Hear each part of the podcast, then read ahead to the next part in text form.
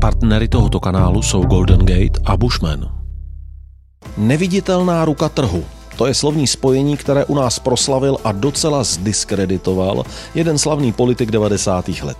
Jak přesně to funguje? Jak má fungovat biznis? Je možný model win-win? Spokojenost na obou stranách? A nebo prostě, aby někdo vydělal, někdo jiný musí prodělat? Jmenuji se Petr Horký a vítám vás u mě na Houseboatu, ať už jste na YouTube anebo na podcastových audioplatformách. Klikněte si na odběr, pokud vás bude dnešní Houseboat Talk bavit, dejte mi like a pozvěte přátele. Pokud chcete video i audio s bonusem a bez reklam, podívejte se na www.herohero.co lomeno Petr Horký.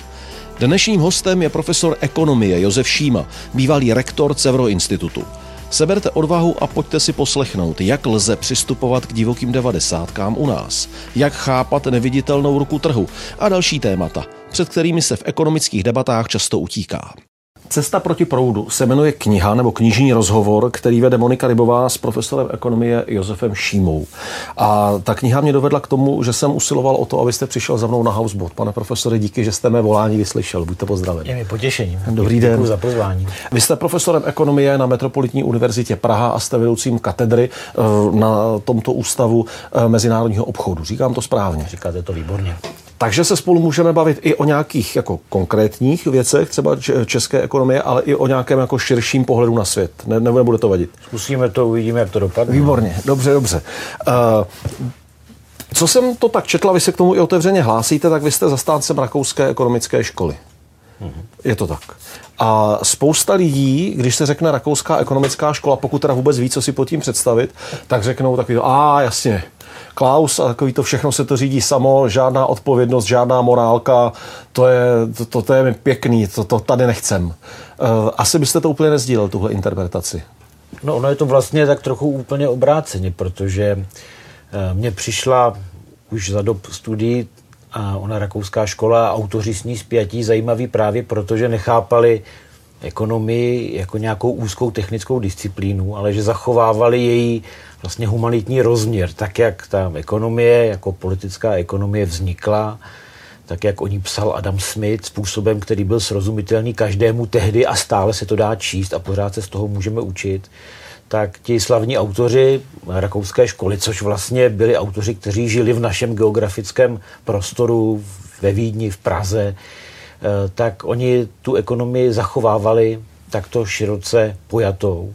A proto eh, ta, ta díla velká, která jsou ve své podstatě obhajobou tržního řádu, eh, jsou dodnes čtená nejenom ekonomy, ale právě i lidmi, co je zajímá společnost obecně, a filozofii a právníky a, a kýmkoliv, kdo zkrátka chce rozumět tomu, proč se ta společnost okolo nás vyvíjí tak, jak se vyvíjí. No, vy jste včera na uh, Vyšehradském fóru, což už v dnešní době je fakt taková jako asi největší akce, uh, ve které se v kontaktu s veřejností hovoří o ekonomii a o stávající situaci uh, ekonomie třeba nejen u nás, ale i ve světě, tak jste měl uh, přednášku, která se, já asi neřeknu přesně ten název, uh, budu to parafrázovat, uh, morálka a etika ve světě ekonomie jako opomíjené základy tržního řádu.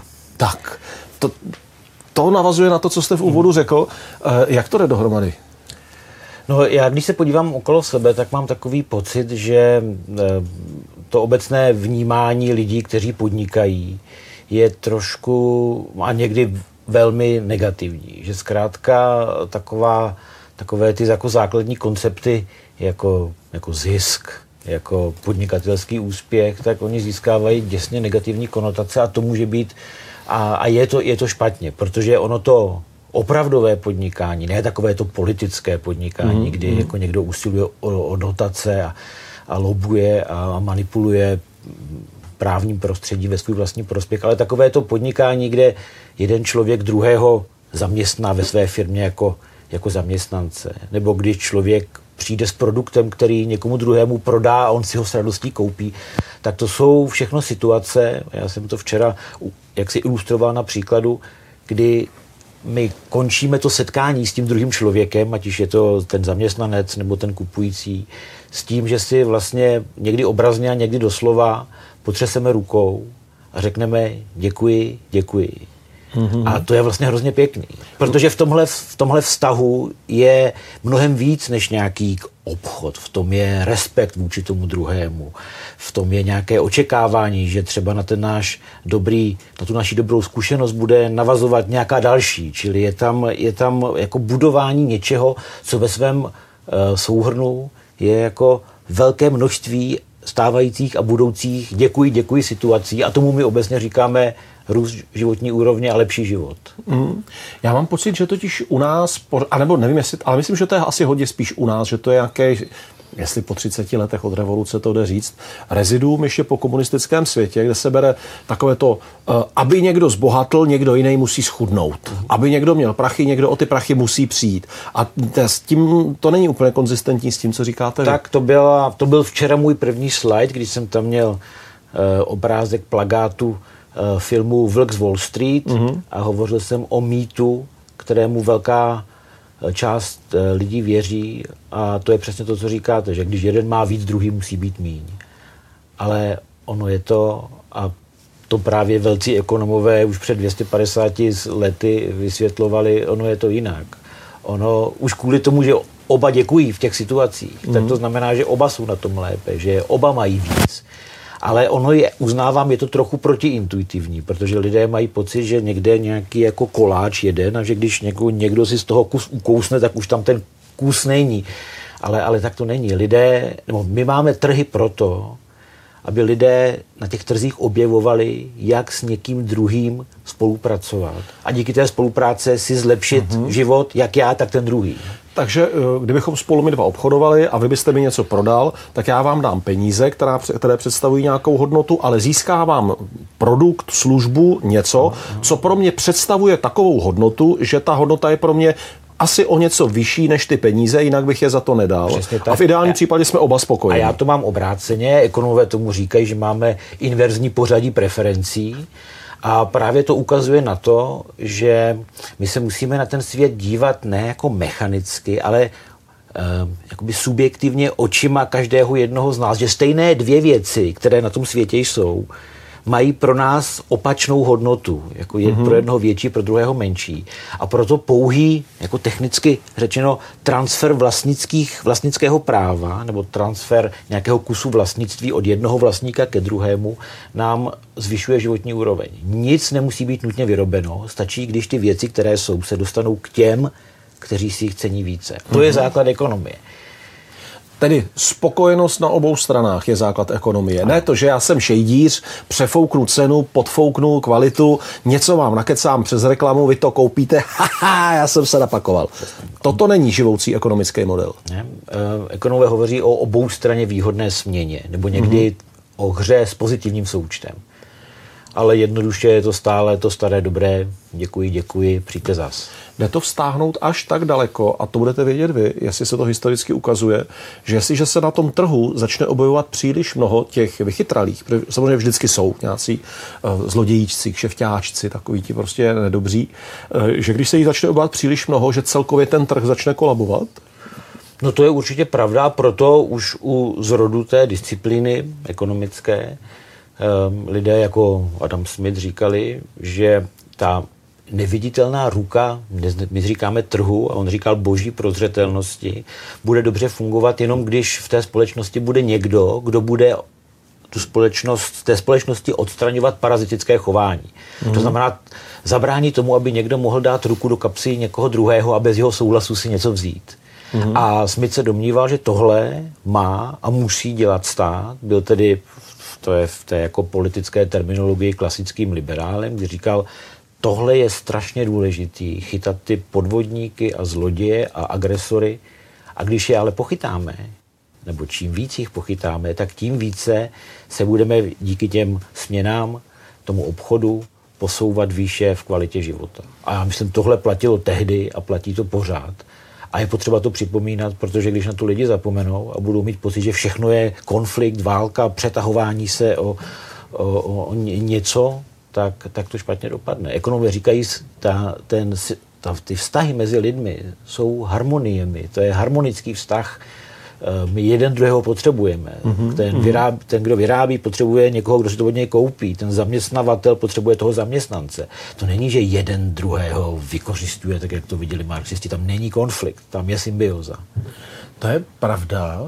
Ale když se vrátím opravdu jako na začátek průmyslové revoluce, tak mnohdy ten model takový skutečně byl. Přece vznikaly monopoly, které byly naprosto nemilosrdné, naprosto tvrdé, bezcitné. Eh, vznikaly situace, kdy opravdu ti dělníci mnohdy byli rukojmím majitelů těch fabrik, nebo to jsou jenom prostě zase marxisticky vytržené eh, konkrétní malé zlomky. A jinak byste řekl, že prostě od začátku to takhle dobře fungovalo. Já myslím, že spoustu toho, co my máme představu o tom, jak fungoval svět v době průmyslové revoluce, takže je naprosto historicky špatně špatně. Aha. A že samotní historici se posunuli za poslední půlstoletí k tomu, aby eh, vyvrátili takové ty představy, že kvalita života dělnictva klesala. Mm-hmm. Protože ten, a důvod, proč to se po dlouhá, po dlouhá desetiletí eh, jako se na to, jsme se na to dívali špatně, nebo jsme tomu dobře nerozuměli, byl to, že ona samozřejmě ta jako bída před 150 lety a dvěma lety byla veliká. A ona, ta průmyslová revoluce, vlastně způsobila, že ta vesnická chudoba, o které lidé ve městech nic moc nevěděli, ona se přestěhovala do měst, jak ti mm-hmm. lidé mm-hmm. šli mm-hmm. za mhm. prací. A najednou to v nich jako budilo ty pocity, eh, které pak jak jste vlastně trochu popsal, že, že se tam dělo něco jako nepatřičného, že těm lidem, že ten život jejich je strašný. On, on sice, obzvláště dnes našima očima, byl jako velmi neuspokojivý. Ale v porovnání s tím, co bylo předtím mm-hmm. na tom mhm, venkově, mm-hmm. ten hlad a ta nejistota, ne, špatné počasí, neurodí se, nebudeme mít co jíst, tak, tak to bylo pořád vylepšení. Já, já přemýšlím, uh, Ekonomicky bych s vámi asi souhlasil, filozoficky tam pak samozřejmě vstupují takové ty věci, které ale nejsou předmětem naší dnešní debaty, to respektuji. Eh, nakolik člověk mohl být třeba i ve větší chudobě spokojenější, pokud žil v jakémsi aspoň jakém takém souladu s přírodou a v nějakém režimu a prostředí, kterému bylo blízké, když to mnohdy to město sebou nese tu vyděděnost, tu samotu uprostřed davu a podobně. Ale to jsou jako neekonomické eh, hodnoty, které dneska nepostihujeme tou naší debatou. To má odpověď na jako takováto dilemata je je, je ta, že jako v okamžiku, kdy ty, ti lidé mají svobodnou vůli mm-hmm. opustit ten jo, zdánlivý ideál na venkově a, a opustí ho, no tak jako co já tady jako z druhého konce světa mám si o tom myslet jiného, to než že oni projevili nějaké své rozhodnutí.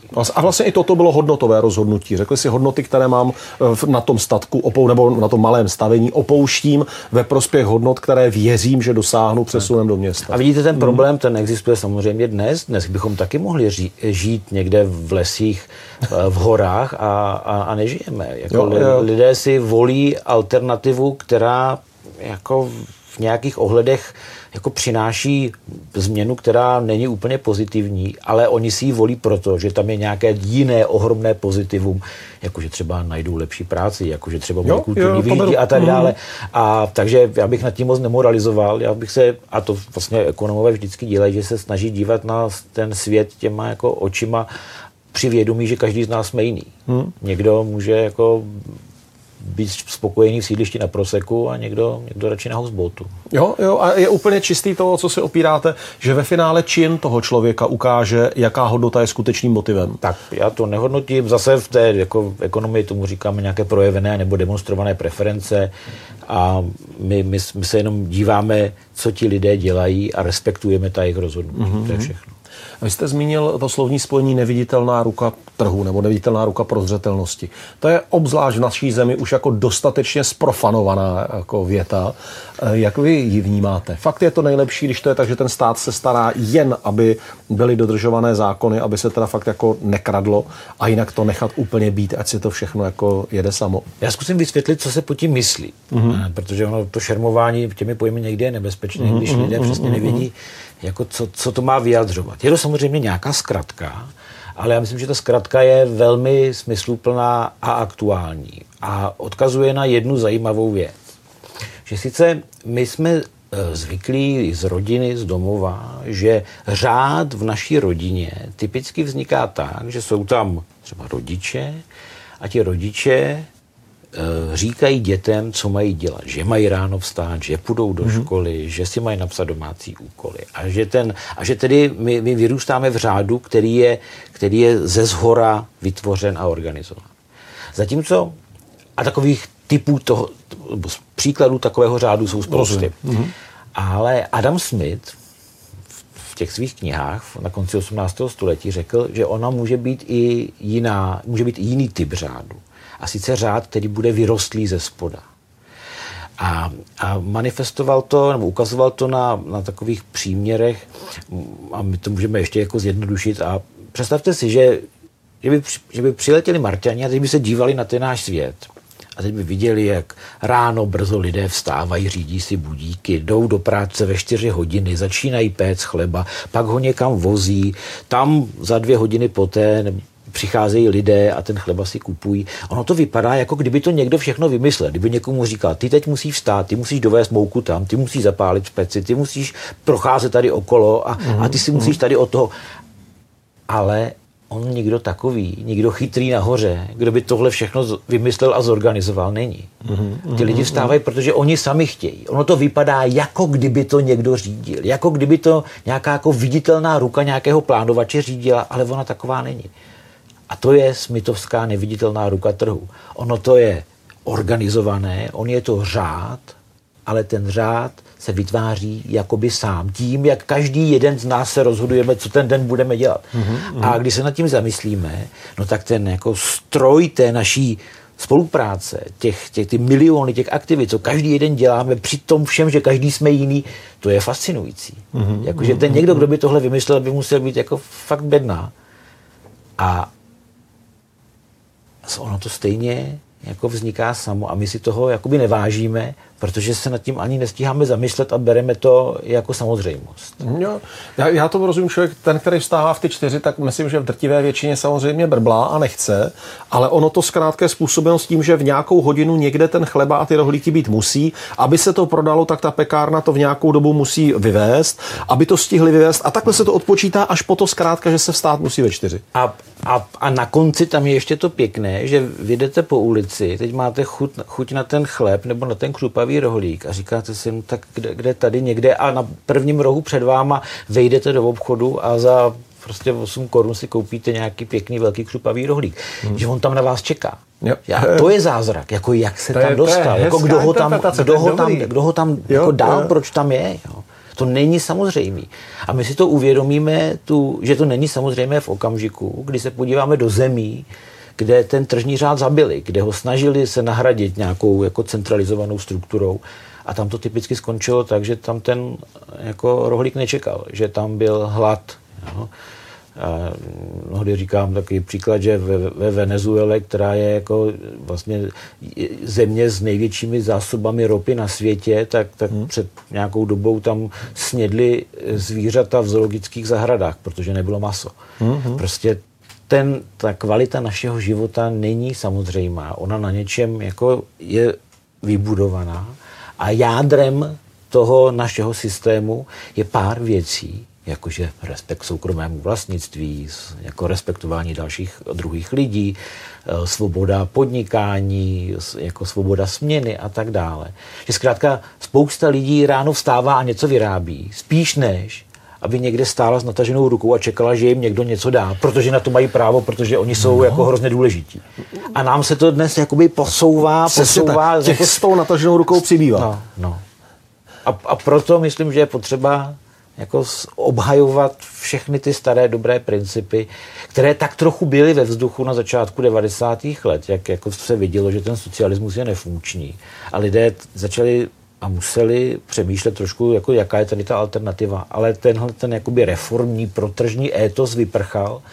No a, no a dnes jsou to takové závodění v tom, jako který politik co komu slíbí. Mm-hmm. To je mhm. prostě strašně nebezpečné.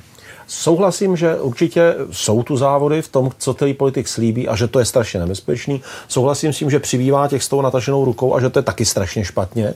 Ale potřeboval bych se s váma ještě dotknout několika momentů někde přece jako ten úplně otevřený, ten úplně zcela liberalizovaný prostor není stoprocentně soběstačný. Prostě trh neumožní, aby se postavila asfaltka do úplně vzadu vzdálené opuštěné vesnice. E, mnohdy e, sociální služby jsou věci, které nevygenerují zisk tak, aby pokryly všechny potřebné, ale spíš by byly výdělečné třeba jenom v oblasti velkých měst. To je určitě otázka, kterou slýcháte často. Uh-huh. Tam někde pak asi musí nastoupit právě nějaké řízení, nějaký pokyn z hora, a teď vidíme, už jak vám jako ta hlava vrtí. A, a ten řekne, ne, budeme to třeba dotovat, převyšuje si to nevyvolá opět jako negativní reakci, aby se jezdilo s autobusem a třeba i tam s dopravními linkami, aby, já nevím, sociální služby fungovaly i tady. Jak, co odpovíte na tuhle situaci? Já myslím, že tady zase nám je trošku vodítkem historie. My musíme ne jako tak spekulovat o tom, jak by to nefungovalo, ale my, když se podíváme mnohdy do, budou, do minulosti, tak vidíme, jak ty věci jako byly dříve. Když se třeba podíváme na historii budování silnic, tak my vidíme, že silnice byly stavěny soukromým sektorem. Když se podíváme na, na to, jak vypadaly sociální služby před postátněním sociálních služeb, tak vidíme, že, že byly. Že to vlastně dnes často voláme po nějaké jako spolkové činnosti, rozvoj občanské společnosti. Mm-hmm. To, to, je, to je to, co, co ti lidé dělají, když chtějí projevit jako dobrou vůli a chtějí pomoci s lidem, kteří bydlí vedle nich.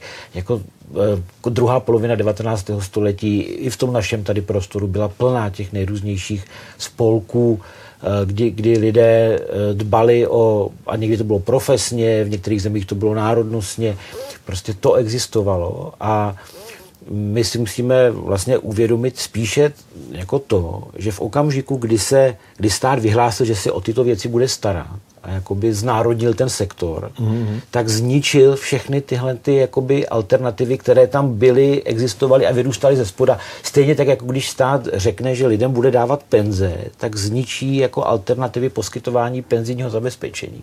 Takže tady je něco v té ekonomii, to říká nějaký efekt mhm. vytlačování, mm-hmm. že v okamžiku, kdy dáte tu státní a ještě mnohdy jako zdarma alternativu, no tak, tak pak jako to, co tam vedle toho nic jiného nevyroste. Jasně, vypne se aktivita, protože je zbytečná v tu chvíli. No a pak, ono to na začátku vypadá, že to je báječné, že lidé mají jako něco zadarmo, ale v, při tom poskytování státních služeb typicky není žádná konkurence, takže to, co začne v nějaké kvalitě, tak postupně ta kvalita toho se zhoršuje, protože proč by se zlepšoval. Mm-hmm. A vy, vypne se jakoby ten mechanismus to, to je jako adaptace, přizpůsobování, zlepšování, no a to pak jako dlouhodobě jako způsobí třeba to, co máme dnes tady, penzijní systém, který má podobu vlastně pyramidové hry. To je normální hmm, letadlo, to hmm, funguje jenom tak dlouho, dokud je jako hodně těch nových příchozích, kteří teď nejsou.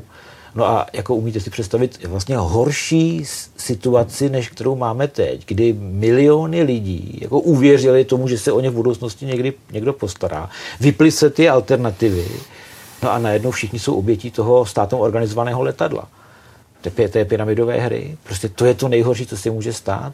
A teď jakoby záchrana těch důchodců bude fungovat tak, že vláda řekne, no tak, tak my musíme zvýšit daně, zvýšíme příjmy, abychom mohli jako splnit to, co jsme slíbi, slíbili. Mm. Ale to znamená, že vlastně stát sáhne do kapes jako dětem a vnukům těch lidí, co jsou v tom důchodu, sebere jim to části z toho nechá a pak to dá těm lidem, že je to úplně jako zvrácené. Na to i ten rozpočet má prostě nějakou hranici a větší už pak nebude a to se jednoho dne naplní a co potom? Čili, že někdy se říká, že ty to... trhy by něco jako třeba nedok, nedokázali tak úplně, jak bychom si dokonal, v, do, v dokonalém světě uměli představit. No ale tam, tam je, na těch trzích je spousta takových jakoby užitečných zpětných vazeb, že se třeba jako neprodukuje to, co nedává smysl. Zatímco, když stát na něco vydává peníze a dává to zadarmo, tak nepozná, jestli to, to, to, to má to, to, to, to je, takže, takže ty trhy jsou zkrátka dynamické a umí dodávat i věci, které dneska často jako nedodávají, eh, i když víc a víc, eh, jako třeba, jako třeba sociální služby a jako třeba, že budují infrastrukturu a tak dále. To vůbec nejsou věci nějaké jako jasné, že, že tady se ukázalo, že to nefunguje. Naopak, my často nemáme, my jsme ztratili představivost, protože jsme si zabili tu viditelnou alternativu tím, že se ty sektory postátily. Rozumím tomu a souhlasím, že vlastně ve chvíli, kde eh, no, v místech, kde zmizí trh, tak vlastně je devalvovaná nutnost, potřeba, puzení, touha. A ve chvíli, kdy vypnem, tak ona jen tak sama nenaskočí. Spíš tam pak přijde ten pohled toho, toho nároku a já pak jenom kritizuji, jakým způsobem ten můj nárok někdo jiný uh, naplňuje nebo nenaplňuje.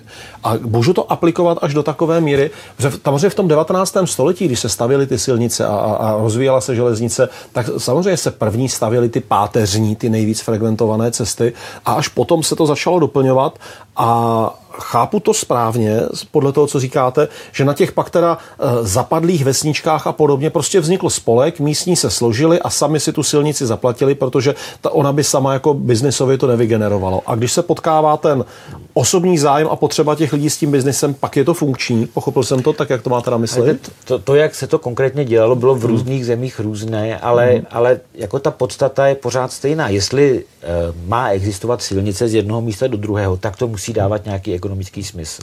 Tak to musí přinášet nějaký prospěch té komunitě. A pak je na té komunitě, aby vymyslela nějaký způsob, jak se dostat k tomu prospěchu, který vznikne, když tam začnou po té vybudované silnici třeba jezdit lidé.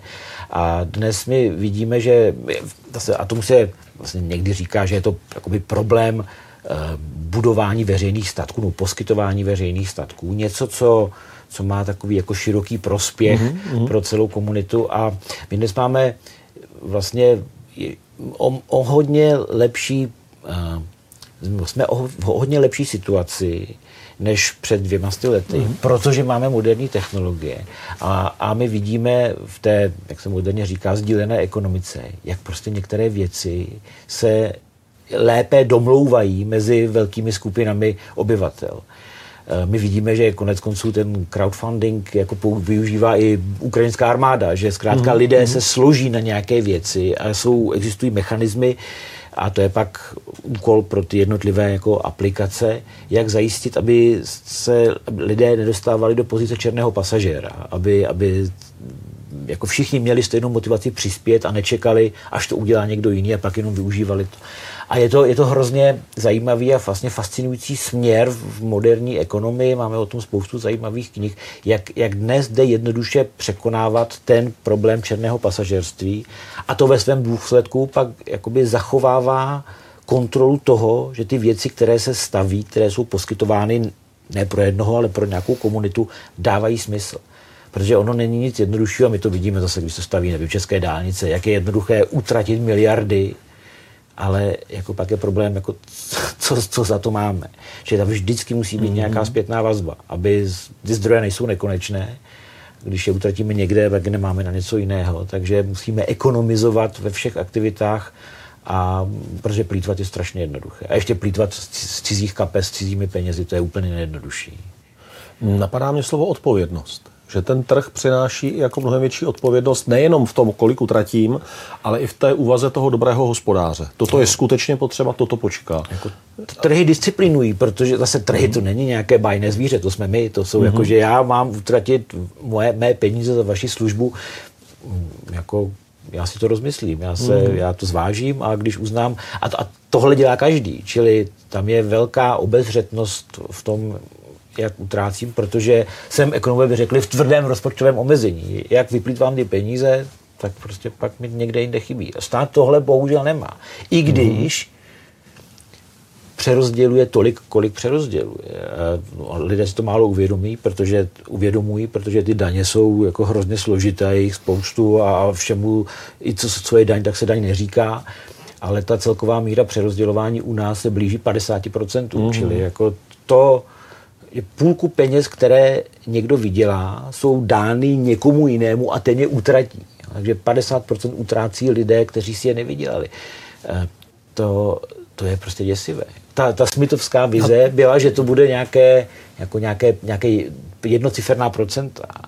Eh, kdyby to naopak bylo 100%, tak to, tomu vlastně říkáme, to je, to je to je otrokářství, lidé pracují, všechno se jim vezme a pak se jim za to něco dá zpětně. My jsme tak jako na půl cesty. Já myslím, že to je to jako trochu moc. Mm-hmm, mm-hmm, a, a na tom je ještě zajímavé to, že když to bylo třeba před druhou světovou válkou to přerozdělování dramaticky menší, tak zároveň existovala ve veřejnosti, eh, jako existovaly jisté jako hodnoty typu ta vláda neutratí víc, než kolik má. Jakože udělat, udělat deficit bylo zprosté slovo. Ano, ano.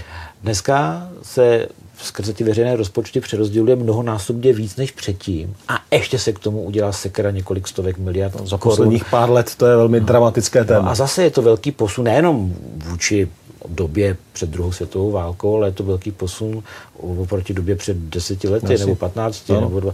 Jako dřív tak nějak lidé chápali, že ta obezřetnost patří k tomu jako kapitalismu. Ale dnes to jsou ty natažené ruce a dejte mě to, protože já jsem důležitější než tamhle ten druhý. Tam pravda je, že ve chvíli, kdy mizí ta odpovědnost za to, jak si to udělám, nebo jaký budu mít vliv na to, co se děje, a zůstává tam jenom někdo jiný to má zajistit, tak vlastně nastává pozice sedím na zadku a brblám, protože teda toto mělo být udělaný líp a tohle to je mi nepohodlné. Ve chvíli, kdybych to musel zajišťovat já, tak sice budu třeba srovnatelně málo spokojený, ale budu vědět, proč to lépe udělat nejde. Budu mít mnohem hlubší vhled do té situace. Toto je ten dar uh, té interpretace, kterou popisujete vy. No, to jsou disciplinující vlastnosti uh, trhu, tedy jako dobrovolného rozhodování lidí, jak naloží s vlastními penězi. Mm-hmm. Tak dobře. Uh, 90. léta privatizace státního majetku tehdejšího Československa a České republiky od toho 93. roku. Vy se na to, on, on je takový obecný trend dívat se na to jako na dobu velkého rozkrádání, ale já bych typl, že vy se na to budete dívat jinak. Víte, v, jako v 90. letech existovaly zákony proti krádeži, proti podvodům a, a bohužel jako mnohdy nebyly uh, aplikovány, protože ta doba byla hrozně dynamická, nebyl to součást jako nějakého rozhodnutí nedělat to, uh-huh, uh-huh. ale jak se transformovala celá ekonomika a měnil se celý ekonomický systém, tak uh, tak se děly věci, které by se dnes už snad ne- nestaly. Um, protože nenajdeme žádný příklad obdobné uh, země v podobné situaci, kde, kde by to se dělalo nějak dramaticky lépe. Zkrátka, ten, ten systém je živoucí, to nikdo nemá pod kontrolou a najednou jako je to závod s časem a myslím, že je to mhm. takový jako krizový management, aby se nějak jakoby proplulo těmi jako zákoutími a, a posunuli jsme se na té cestě od té zcela postátněné ekonomiky k ekonomice, kde ten stát bude hrát roli menší. A já vím, že se psaly odborné studie na konci 90. let, kdy se to po těch pár letech zkoušelo měřit a jak, se, jak zafungovala tahle privatizace a tam ta privatizace a v téhle zemi a tam v té zemi a já, jako proč ne? Ale já myslím, že dnes už máme větší odstup a můžeme se podívat na, na tu celou dobu a na to, jak se u nás žije.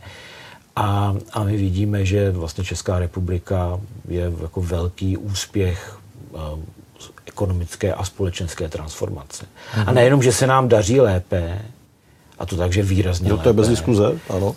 Ale i když, a to třeba jsem včera zmiňoval na, na Vyšehradském fóru, když se podíváme na, na to, jak moc se ta naše ekonomika odstátnila, což měří takové uh, mezinárodní uh, projekty, jako je třeba Index ekonomické svobody, tak my vidíme z toho nejnovějšího, že Česká republika je 17. nejsvobodnější země na světě. Eh, eh, což je úspěch, protože před těmi 25 lety jsme byli někde jako 55. A ono to má své dopady. To není, to není jenom to není přehlídka krásy, mm-hmm. to je to, mm-hmm. že v těch svobodnějších zemích ten ekonomický systém lépe funguje. Je tam menší korupce, je tam, je tam jako větší dynamika, jsou tam větší investice. Eh, zkrátka, eh, já bych byl rád, abychom byli ne 17, ale první, ale tak nejsme, ale pořád v porovnání se všemi ostatními, možná s výjimkou Estonska, jsme prostě na naprosté špici. Myslíte ty, ty, ty, ty středo- a východoevropské země? Ano, ano, ano. Jo. A jsme před řadou západoevropských zemí. Mm-hmm, čili, mm-hmm. čili já myslím, že tohle je ten velký příběh. Prostě ekonomika kolabující na konci 80. let, postátněná se všemi těmi perverznosti ekonomickými, politickými uh, a, a, a najednou jsme prostě úplně v jiném světě. Daří se nám dobře a když si to neskazíme, tak, tak, tak by to mohlo chvilku vydržet. Ale jako víme, že tak, jako ty krize nebo respektive ta jistá nezodpovědnost eh, typicky v tom vládním utrácení, která se za poslední roky jako stala realitou a zase nejenom u nás, mm. tak to, to, to může tu, eh, ten růst té naší životní úrovně zastavit nebo přibrzdit. Ale prostě podíváme-li se, jak kde jinde se dělaly velké ekonomické transformace, tak ty země jsou na tom hůř. Právě, to by mě zajímalo. Ono vůbec jako uh, rozdávání nebo distribuce rozsáhlého státního majetku lidu je vlastně nesmírně komplikovaná věc. Jak to udělat, aby to dostali do rukou nakonec ti správní, kteří se o to budou starat, kteří to nevytunelují, slavné slovo 90. let. Že? A jestli to probíhalo i v nějakých jiných zemích světa historicky a jestli tam jsou nějaké srovnatelné příběhy. Ty kupony se občas použily, víte, že v Rusku, v Estonsku a možná i jako v jiných zemích.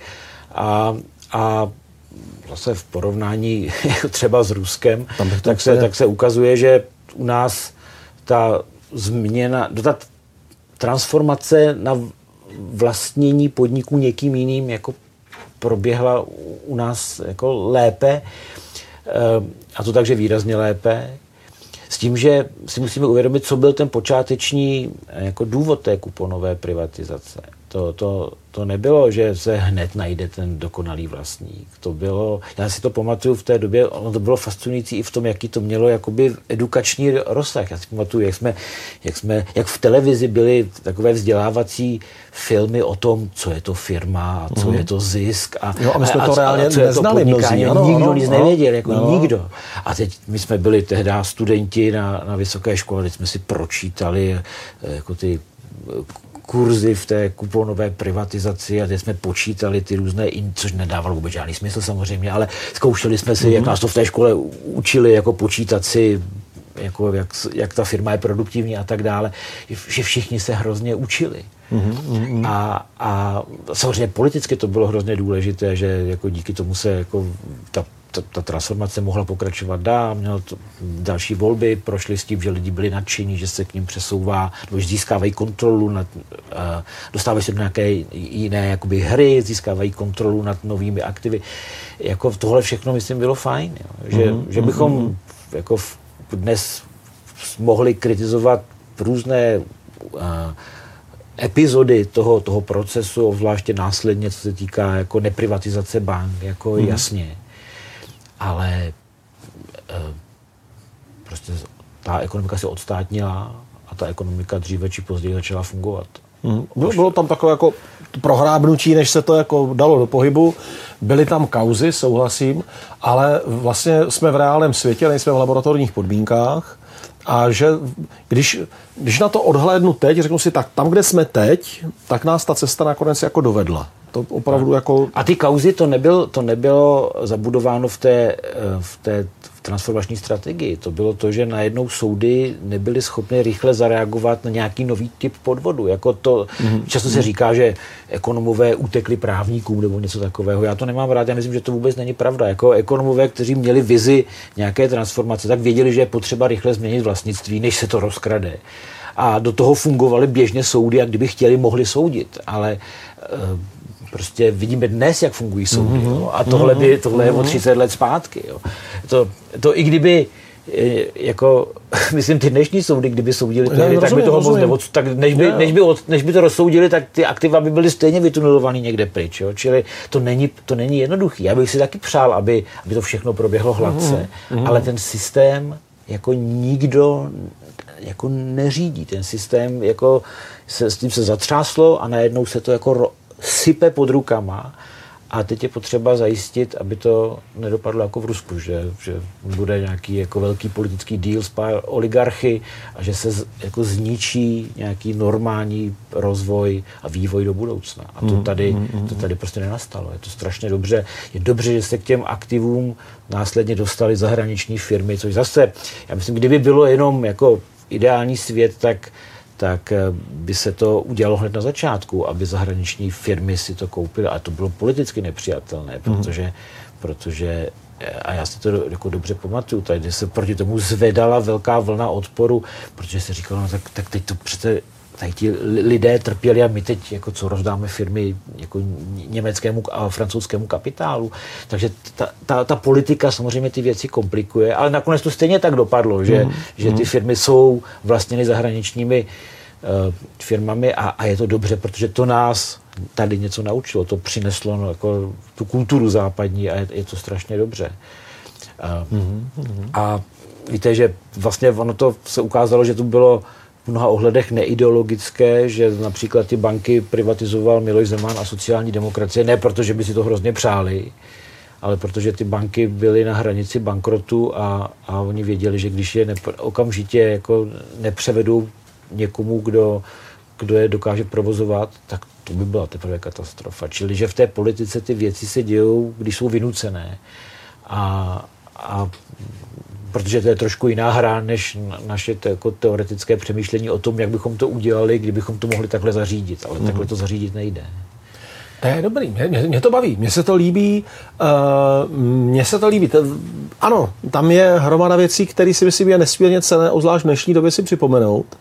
A já se moc těším, já si rád čtu diskuze pod těmi videi, protože tam lidi jako nenadávají, ale diskutují.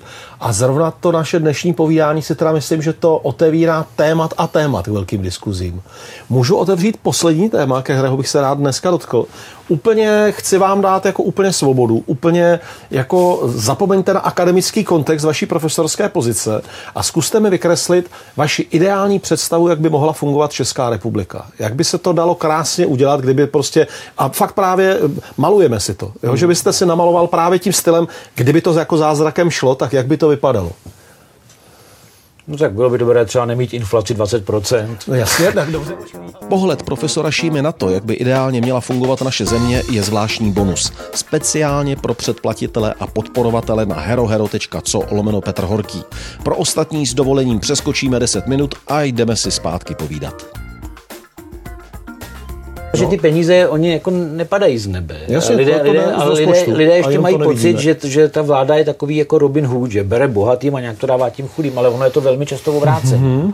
Velmi často ti bohatí se dokážou jako dostat, jako vyhnout tomu zdanění a ještě velmi často si sáhnou na dotace. Tak když se třeba podíváte, jaké jsou, mm-hmm. jaký jsou největší příjemci dotací třeba z Evropské unie, tak zjistíte, že to máte takhle seřazeny všechny české miliardáře a, a, a pak až je ten zbytek. Jo. Čili ono to jako v realitě takový jako Robin Hood obráceně, že se mm, jako bere mm, té střední mm. třídě a, a ty peníze se přesouvají k těm lidem, co mají jako lepší právníky, lepší účetní, lepší advokáty a, a tím se dochází jako k zvyšování nerovnosti ve společnosti. Podobně, když je inflace, tak se tomu lépe vyhnou ti bohatí než ti chudí. Zvyšují se mm. rozdíly mezi lidmi.